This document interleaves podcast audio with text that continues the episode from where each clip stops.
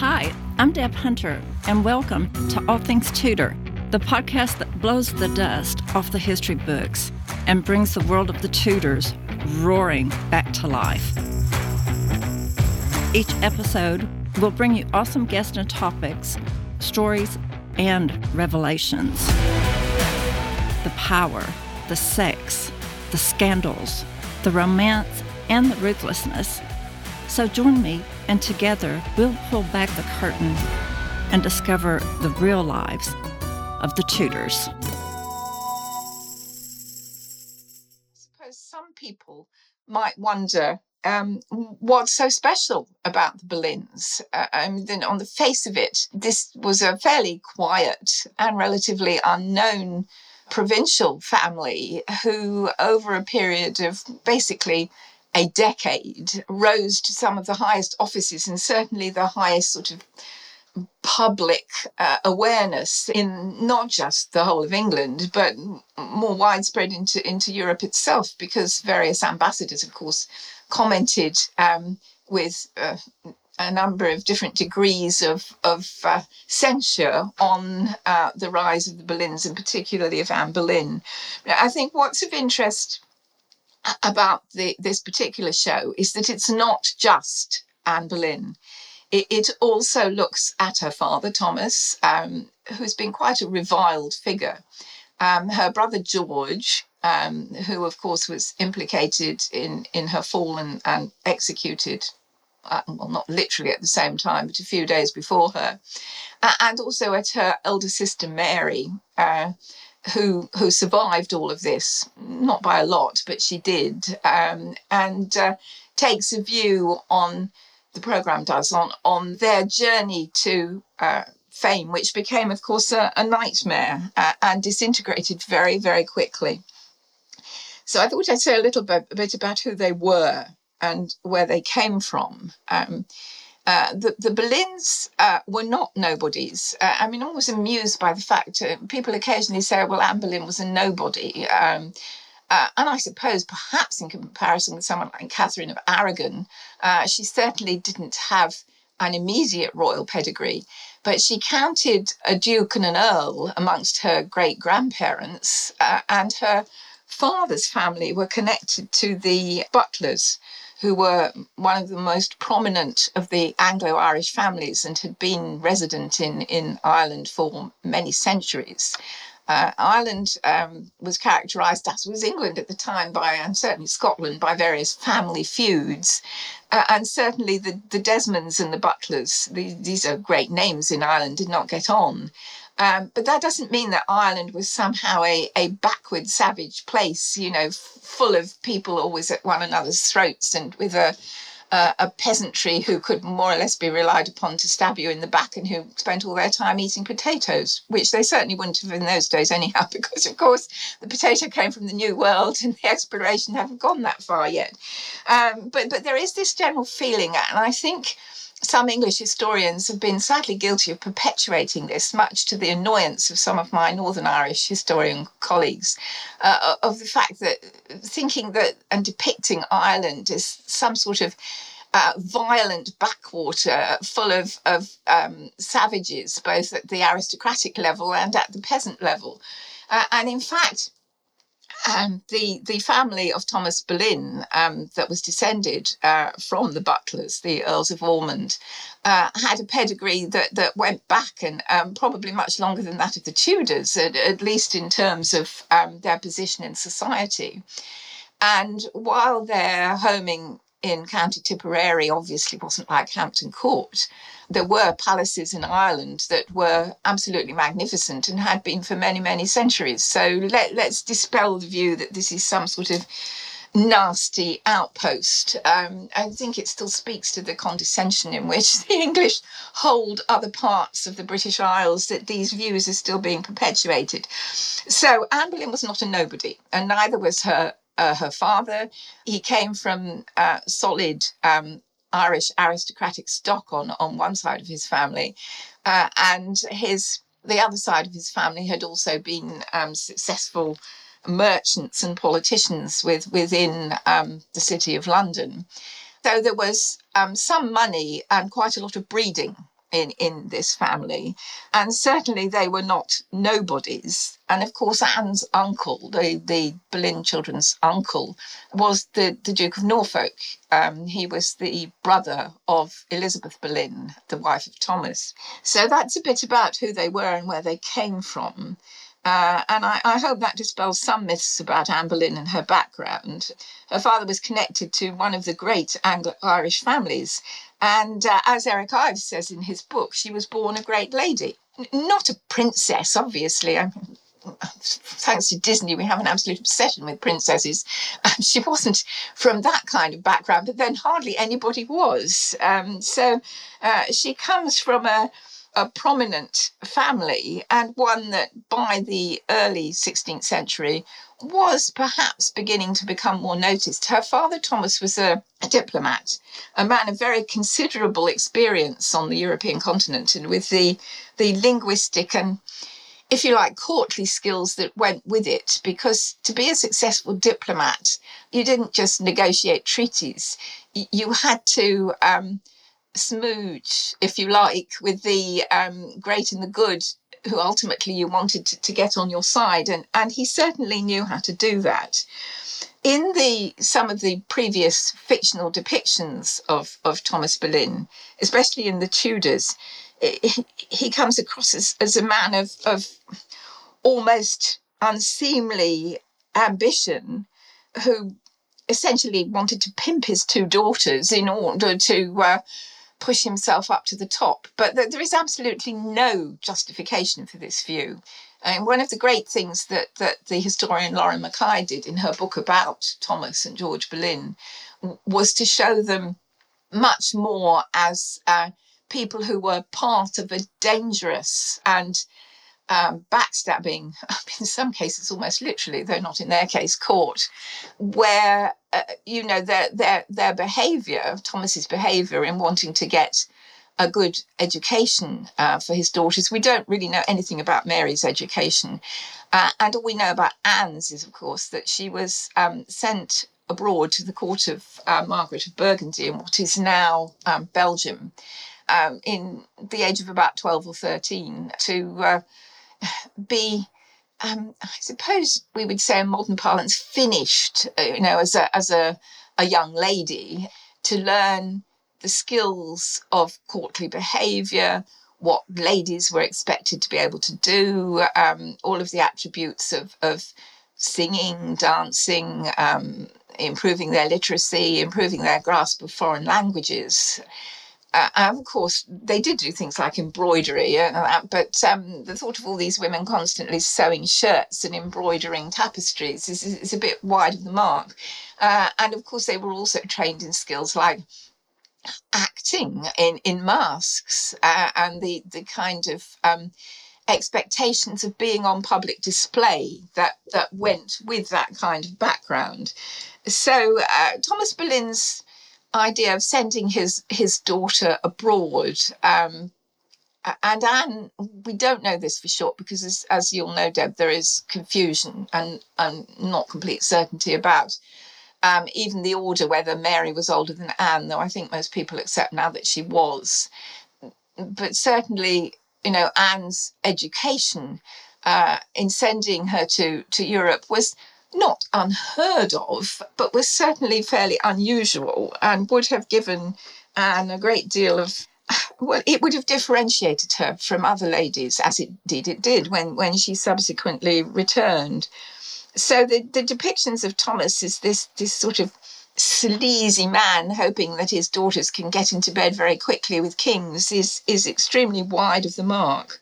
I'm so glad you brought that up it just seems with them being educated in Europe, that isn't mentioned enough to me. They were very stylish, they were very well educated. They knew how to dress, like you said, they knew how to dance. And I, am thanks for mentioning that, Linda. Oh, I, I think it is it, it's one of the things that makes them interesting.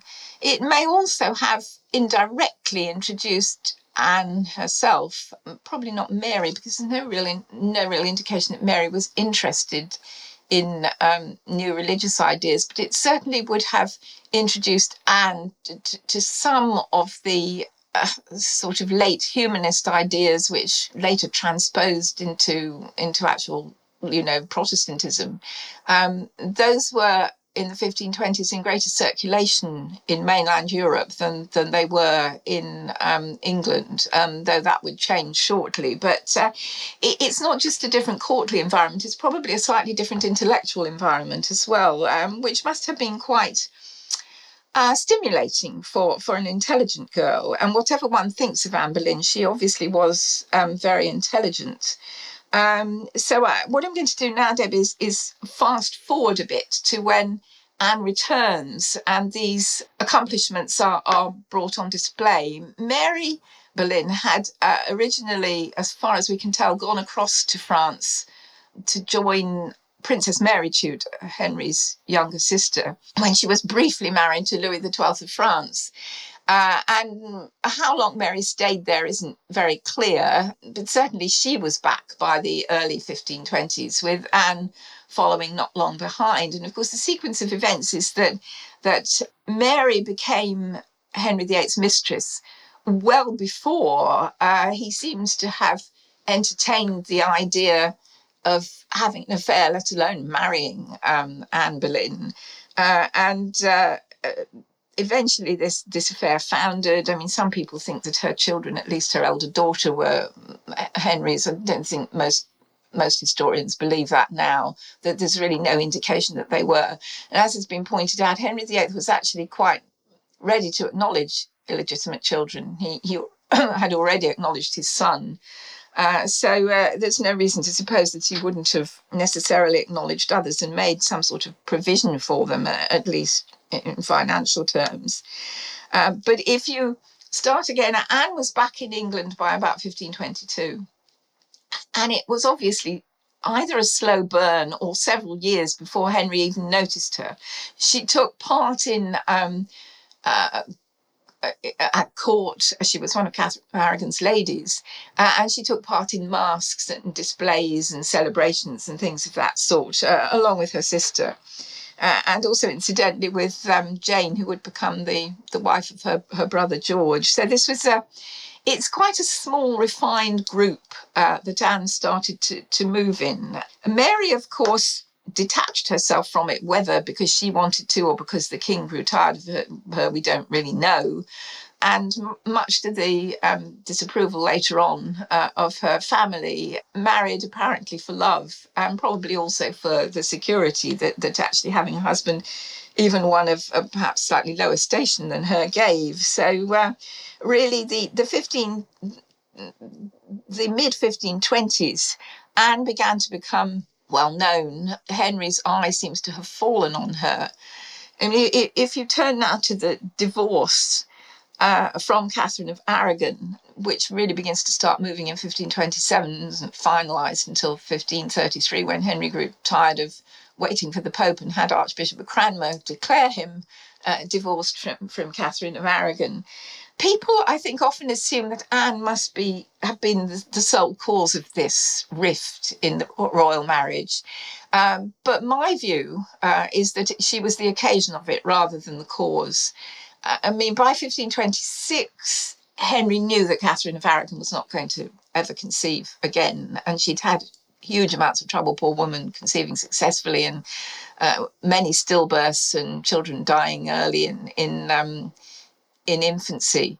So uh, that was extremely unlikely. Anne Boleyn happened to be the person who attracted his attention at the time, but I think if it hadn't been her, it would have been someone else.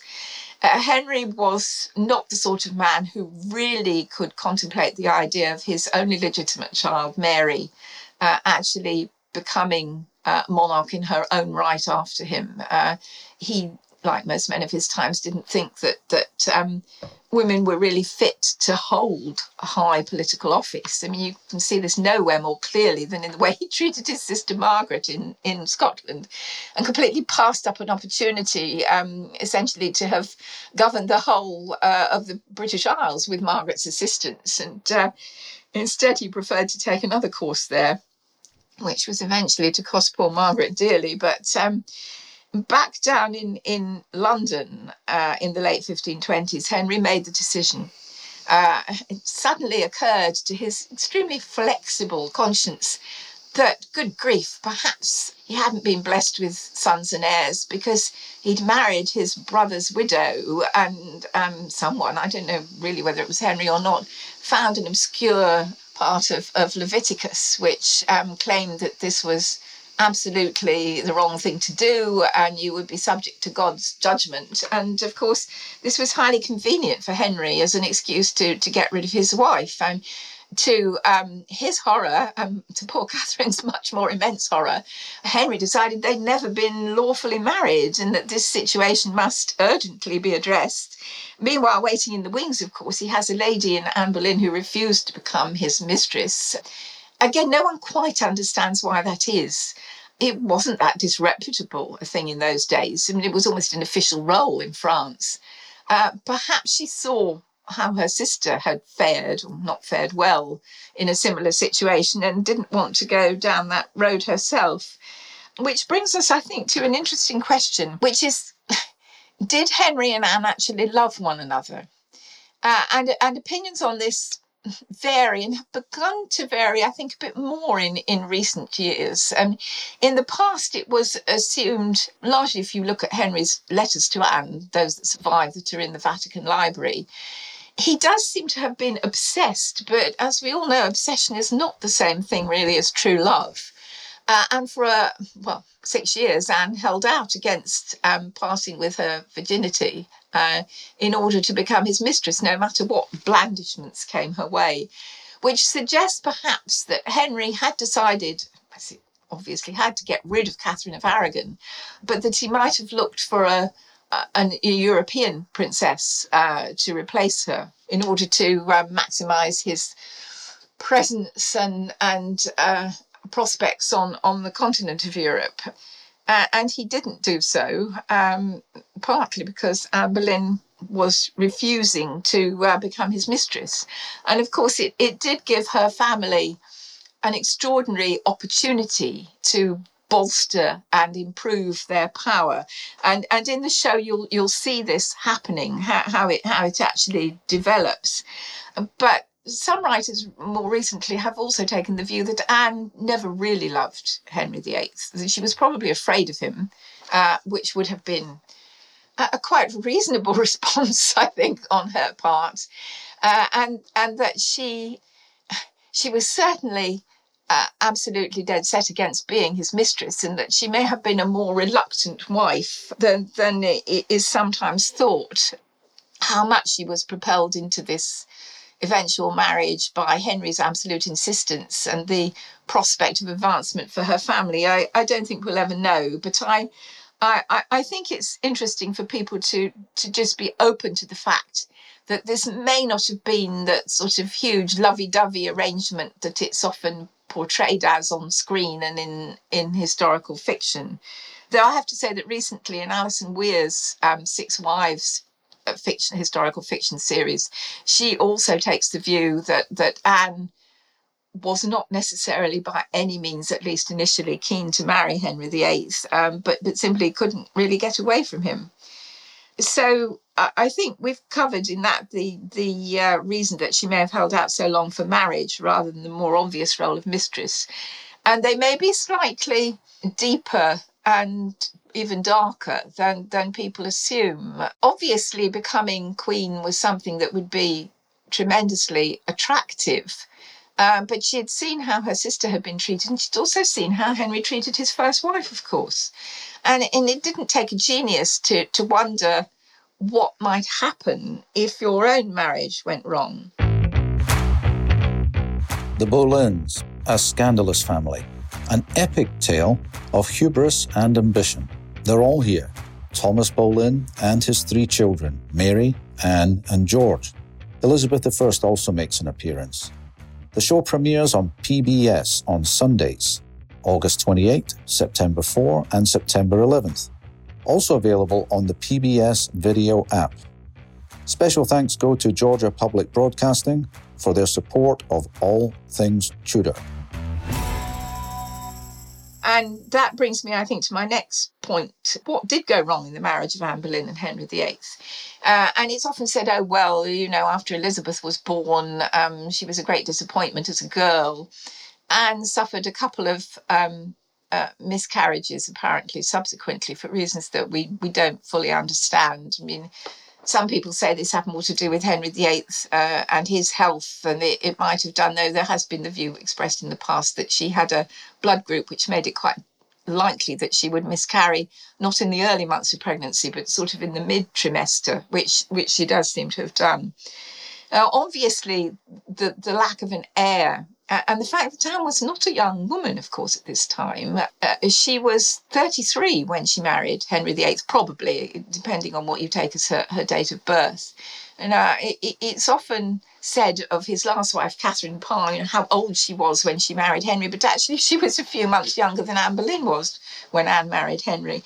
So again, Anne's fertility probably by that time might have been beginning to wane. Her her best years really have been when she would have been in her late teens or early twenties. By the time she's in her mid thirties, her her prospects are, are not so good. But I don't think it's just the the lack of an heir and the failed pregnancies. And you know the, the famous story that she uh, was so horrified by the jousting accident that Henry had had beginning of 30, 1536 that this this caused her to, to miscarry. I mean, no doubt she was distressed by this, but uh, quite what the connection between the two events is, I'm, I'm not sure we'll, we'll ever know. Uh, but there are there began to be indications before 1536 that the couple just didn't get on very well. Uh, it, it, may be one of those situations in which you've waited so long to be married that that uh, actually finding yourself in the situation and, and Anne was a strong-willed, um, not to say imperious woman um, with strong opinions. Um, this is this long, long courtship, if you like, is not necessarily the best uh, ways of, of, of entering a marriage. Um, and certainly, Anne was not backward in speaking her mind. Um, she didn't make friends very easily, though her, her ladies, some of them, um, probably uh, enjoyed her company. And uh, by 1536, it's pretty obvious that there were considerable strains in, in the relationship of, of Henry VIII and Anne Boleyn. Uh, the um, historian Jack Scarisbrick, who wrote about Henry VIII some years ago, said quite in forthright fashion by 1536 he hated her. I mean, Henry hated Anne. Uh, and while this may seem completely over the top judgment, it might go some way to explain the precipitate manner of, of Anne's downfall. So uh, there were strains, obviously, in the marriage, the, the lack of a son and heir, uh, the fact that this was a, a difficult woman to live with, from, from what one could what one can gather. And of course, Henry VIII was not the most easy of persons to get on with either. He didn't really like those who disagreed with him who cro- or crossed him. He appears at one level to have liked um, characterful, strong-willed women, but only for a short while and in his mind. And he had a tendency to grow tired of his wives within three years of his marriage. And that happened to Catherine Parr later on. It certainly seems to have happened to, to Anne Boleyn. But by that time, of course, both her father and brother had been promoted to, to great office, to the irritation, obviously, of other courtiers. Uh, I mean, Lauren described it in her book as the wolves of court, and they were like that. It, it, it was like court was a dangerous maelstrom of, of resentment and hatreds throughout the Tudor period, and actually, of course, well on into to the next couple of centuries. It didn't suddenly become a nice place to live after the end of the Tudor period. Um, but these were men who would do anything for advancement. Um, I, I think to describe Thomas Boleyn as a chancellor would be inaccurate because he'd had a very long diplomatic career before his daughter came to um, Henry VIII's attention. He wasn't a young man. Um, and he'd done quite well out of his diplomatic career without ever being in the sort of upper echelons. On the, the missions that he was sent on, he was quite often not the lead, but he was viewed as, as highly dependable uh, and particularly able to to um, charm people like um, Charles V's regent in the Netherlands, Margaret of Savoy, who who seems to have got on with him very well. But of course, in the end, a diplomat is only as good as the word of his master. Uh, and if Henry VIII didn't like the road you were going down, then your efforts would would would all come to naught. And certainly by 1536 and having been promoted and given titles, and the Earl of Wiltshire and lands, and George Boleyn also having been made a Viscount uh, and again given a number of high offices and, and married to Jane, uh, his his wife. And again, there is a lot that is complete falsehood about that marriage, and we, we don't know very much about it or what Jane thought of Anne Boleyn uh, in, in reality. Uh, she does seem to be being eventually a lady with not very good judgment, but that was by the time you got to Catherine Howard. But I think one of the things the show will also demonstrate to people is the extraordinary manner of Anne's downfall. Whether there had been tensions in the marriage before, whether her inability to have children, or to have male heirs, was, was, was the final straw, part of this pales into a, a sort of the distance, uh, the the, the view that is still held, and certainly the one that I held, and seems to be there in the historical record, though you have to bear in mind that people said things for effect and didn't always understand. But of course, Eustace Chapuis, the um, imperial ambassador who served Charles V, Chapuis wasn't in, uh, he was from Savoy, um, which is now part of France, but was then a sort of independent state, part of the Holy Roman Empire. Uh, he said that Thomas Cromwell had told him shortly before Easter 1536 that he had been given the go ahead, if you like, by Henry VIII to plan Anne's downfall. Uh, and people, I think, have tried to exonerate Henry from all of this and cast all the blame on Cromwell, who no doubt did see himself threatened by Anne's advancement. He had at one stage been in her favour, but he'd seen her, how she had got rid of Wolsey, who was his master and whom he greatly admired at the time. Uh, and I think he probably saw this coming himself. Uh, they disagreed not so much on, on sort of religious ideas, but on the way certain aspects, and particularly where monies might be concerned in in um, beginning to, to dissolve some of the uh, religious houses, though that didn't take place for several years after Anne's death. But these ideas began to be played around with in, in the early 1530s. It, it, undoubtedly, uh, Cromwell must have felt threatened. And he, he also clearly knew his master Henry VIII well enough to believe that the time had come to dispense with Anne Boleyn, that there wasn't room for the two of them, Cromwell and Anne, at the sort of height of Tudor politics, and that the only way to solve this problem was to be rid of her. Uh, and so that's exactly actually well known what happened over the Easter uh, holiday. Well, it began over the Easter holidays and didn't actually begin until the May jousts um, at, at, the beginning of the month of May. It, it, obviously was a few weeks in the planning, and as a coup d'etat, which in many respects it was, it, it was brilliantly conceived and carried out. Uh, one of the things that always bothers me, Deb, these days about how a lot of young women have become entranced by Anne Boleyn, whom they see, you know, as this strong figure, this successful woman, this this 16th century lady who was empowered. Uh, if you look at the manner of Anne Boleyn's fall, you can see just how empowered she actually was, uh, which is not at all, because she could do nothing to save herself. She seems not to have seen this coming in which case she had misjudged both her husband and his uh, one of his leading ministers at the time. Uh, she'd also misjudged her family in that it would eventually be the Duke of Norfolk who would preside over her trial.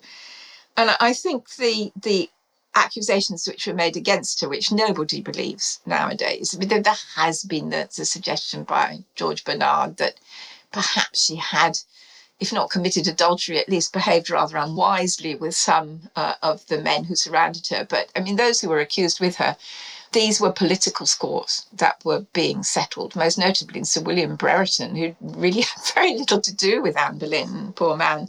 It cost him his head in, in, in the end. Uh, but there is something ineluctably nasty about the way this was all carried out. I mean, not just that Anne was accused of adultery with half a dozen men, but that one of them was her own brother. Uh, this is not the action of a husband who really has any respect or the slightest tinge of affection left for his wife. And it shows how incredibly exposed a woman, a queen consort like Anne Boleyn was, that they had no comeback, no defense. I mean, she did make a, a well judged and, and, and quite uh, reasonable defense of herself, and, and George Boleyn certainly did. Uh, and he, perhaps a little more than Anne was not quite as surprised, I think, that by by how this actually happened. Uh, he seems to have been resigned to his fate, but there's a, some sort of inkling that he he he, he was less less amazed and and Mean, he was caught out by it because there was nothing he could do, but that it might have been something that had entered into the, frame of his consciousness at any rate, which with Anne it, it seems not to have done. She may have been guilty of rather unwise talk in her own private chambers. She probably was a flirt. Uh, it was expected of ladies of the court that they'd be flirts. They're perhaps not such a wise form of behaviour for, for, a queen, particularly one married to Henry VIII. Uh, so, no, she wasn't guilty as accused. Nobody really believes that nowadays. It was a case of judicial murder. Uh, and it's a particularly vile and, and distasteful one, I think. I mean, whatever justification one might try to give for Henry VIII, and few enough people do now. Uh, I mean, this really, even more than what happened to Catherine Howard, I think this is something which um, turns people's stomachs, really, or if it doesn't, it should. So, this uh, attractive but not beautiful, she was obviously, I think, what we would call sexy nowadays, Anne Boleyn. Um, uh, lady with her French manners and her sort of quite widespread intellectual interests. Um, she may not have been as much of a early reformer as people think that, that she was. Um, but she was undoubtedly a lady of, of, you know, the proper degree of faith for a, for a woman of, of her times. Um, you can see that in, in some of her, you know, beautiful prayer books and things, which are at Hever Castle. So she wasn't guilty as accused, and she went to the block in May 1536, rather soberly regretting if she had displeased the king, uh, and uh, but but not you know making a, a huge screeching personal defence at the time. And it was reported afterwards the Queen died boldly, which doesn't mean what it does and what might do nowadays, in which we would assume that she sort of stood there and said, screw you, essentially, to everyone around her. It merely means that she died in, in a sort of proper uh, fashion executed by a sword rather than the um, axe. Um, uh, and uh, I mean, it, it was a, a tragic and I think for her quite unforeseen end to a life in which she and her family had risen very high and accrued all kinds of resentment and dislike on the way, and perhaps not, as you'll see in the show, been very subtle or sensitive in how they had responded to that. Uh, and uh, it's worth remembering, I think, what happened to the remaining Boleyn family after her death. Thomas and his wife Elizabeth died within a few years. Uh, you occasionally get people who simply have no understanding of how things functioned uh, in the Tudor court or indeed any other court in the 16th century, saying, well, you know, why didn't the um, Boleyn parents intervene on behalf of their daughter? Well, the answer is, of course, they knew better. If you wanted to survive, you, you stayed quiet. And the shame that this had brought on the family was, was really quite considerable. But surviving just into the 1540s was Mary Boleyn, um, who had lived quietly in the countryside with her, her second husband uh, and produced a, a small family. And eventually, if you want to think of it this way, had the last laugh because it is her descendants now, as Leanda de Lisle points out at the end of the, the show, that sit on the throne of England uh, via Queen Elizabeth, the Queen Mother, who, who was a, a descendant of the descendants of Mary Boleyn. Uh, so, you know, Anne and her unfortunate brother, you know, her young brother, whom a younger brother whom she loved very much, who were caught up in all of this um, and paid for it with his life. Certainly, the Tudors, of course, were, as Elizabeth I is famously supposed to have said, barren stock. But um, certainly, the, the current Queen of England is, is related to, to Mary Boleyn. And I don't think many people know that. Uh, and I, I think it, it perhaps is a fitting end to what I would say that it was the quiet Boleyn who had forged her own path, much to the displeasure of her sister and family, um, who had decided to take her own happiness in her own hands and had had quite enough of the court and its shenanigans, who eventually her family have passed on down into into um, English and later British history. And I, I think hopefully that will give people some background to the Boleyns, a scandalous family, and uh, uh, inspire their wider interest in in this this period uh, and this this family that is that people think they know, but perhaps they don't. Well, thank you, Linda, for that wonderful analysis. And Dr. Mackay called you the fairy godmother of the Boleyns, a scandalous family. and well, she's got my she's got my age right. she's only got my age right. Bless her. I'm kidding. No, no, she no. didn't. You know, she made it in a very nice way that that, I, that it should be taken. Um, she um, she and I were supposed to meet uh, just a couple of weeks ago out at Hever, um, where she was going to be filming. And poor Owen Emmerson got COVID for the fourth time. I mean, he's now calling himself, he, he calls it his Anne of Cleves moment. because she was Henry's fourth wife, of course. Oh. And we're just hoping that he won't get a fifth version because we all know what happened to Catherine Howard. So, um, but uh, and she decided that I mean, you know, the, the filming was cancelled, and she was about to go back to Australia. And she said, anyhow, you know, she wouldn't have wanted to give me pass on to COVID to me. She didn't get it in the end herself, fortunately, but. So we have yet to meet, but that was very kind of it her. It was very kind. So, and so are you for joining today. Thank you very much for that. And you're always welcome to come back. Your insight is top tier. And I always truly enjoy talking to you, Linda. Thanks very much, Deb. I will look forward to returning at some point in the future. Thank you. I appreciate you. Thanks for listening. And we'll talk more about the Boleyns in upcoming episodes.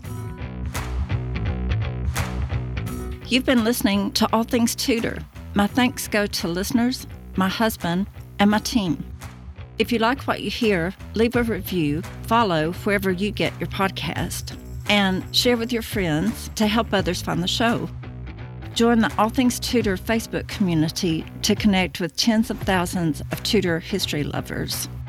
You can also connect with me across social media at the Deb ATL. Thanks for listening, and we'll catch y'all later.